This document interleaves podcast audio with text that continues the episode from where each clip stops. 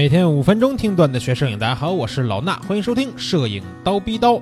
今天咱们聊一聊这个摄影展的事儿啊，因为从九月份开始呢，呃，就有一些摄影展陆续的开展了。然后呢，有两个呢比较著名的吧，或者说水平比较高的展会呢，是今天主要要聊的对象啊。一个是平遥摄影展，一个是上海摄影展。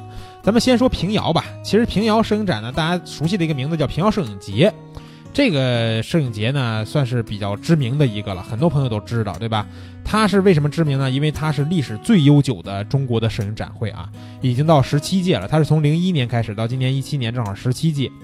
然后，其实，在二零零一年的时候呢，这个平遥摄影节呢就叫平遥国际摄影节。然后呢，到第二届的时候，二零零二年它更名了，叫平遥国际摄影大展，啊，就变成一个展会的形式了。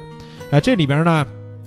不仅是有这个知名摄影师啊，或者摄影大赛的一些获奖作品的展出，还有一些学校的作品的展出啊，这个我觉得是不错的。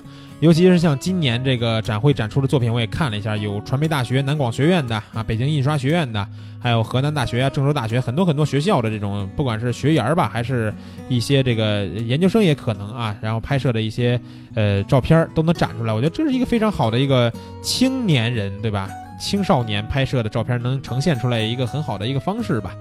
那其实单纯从画面来看啊，我对今年的平遥摄影节呢是有一些个人的这个吐槽的地方的啊。但是咱们就是说的是单纯从画面来看啊，我也看了很多平遥摄影节今年的参赛作品，不是参赛啊，参展作品，参展作品这些照片啊，就是表现出来状态呢水平是参差不齐的。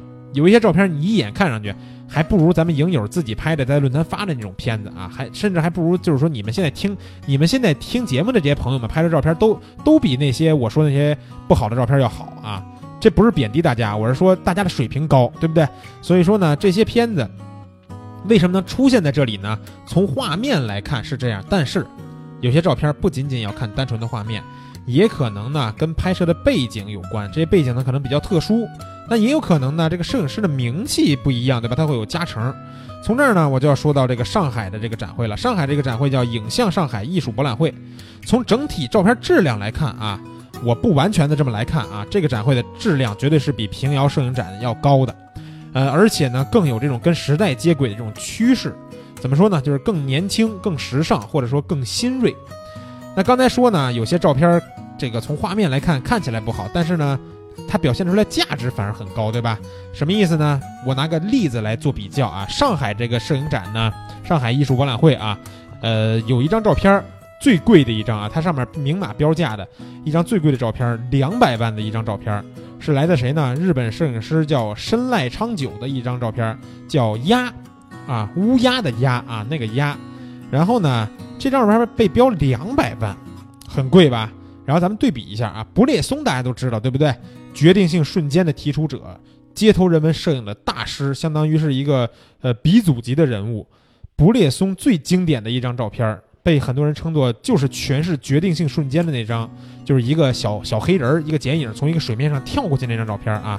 这个照片呢叫什么呀？他也没有明确的名字，就是布列松就写了一个他在拍摄的地方叫巴黎圣拉扎尔车站背后。这张照片在现场也标价了多少钱？二十万。它跟这个日本摄影师深濑昌久这张乌鸦的鸦呢，呃，差了十倍。为什么呀？就是因为，呃，这个东西呢有一个背景的故事。那这个乌鸦这张这张照片呢，其实是它是用一种叫民间银岩映像的方法做的啊，就不是传统不是普通那种拍摄方法了，那种。就是叫银岩成像吧，这个东西呢，大家不用想它是怎么回事儿，但是我就告诉大家，这难度非常高，而且呢，画幅特别的大。这张照片应该是一米七乘一米一的一个比例啊，你想想这这得多大这照片？所以它制作难度非常的高，而且这个摄影师拍这张照片的时候，这个背景故事呢也非常有噱头，所以说它的价格呢飙到了两百万，而且这张照片应该是单一的一张啊，就是我不能百分之百确定吧，但是它很可能是单一的就这么一张。相比之下，不列松那张照片呢，应该不是第一版的一张，而且呢，它应该是复刻版。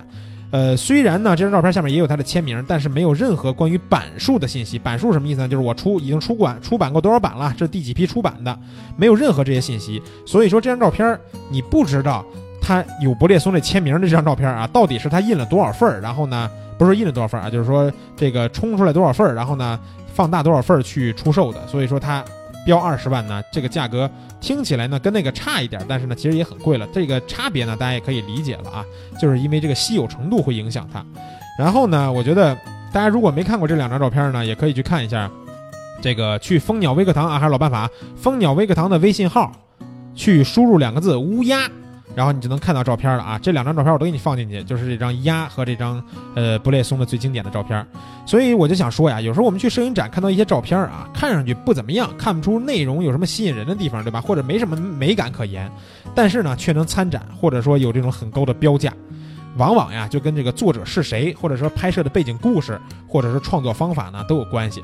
了解这些故事呢，不一定能帮助我们提高摄影水平，但是可以提高我们对摄影领域里边的认知。其实我们未知的这种知识的盲区呢有很多，我觉得大家多了解一些呢，不是坏事儿啊。今天的节目呢就是这些，明儿早上七点咱们不见不散。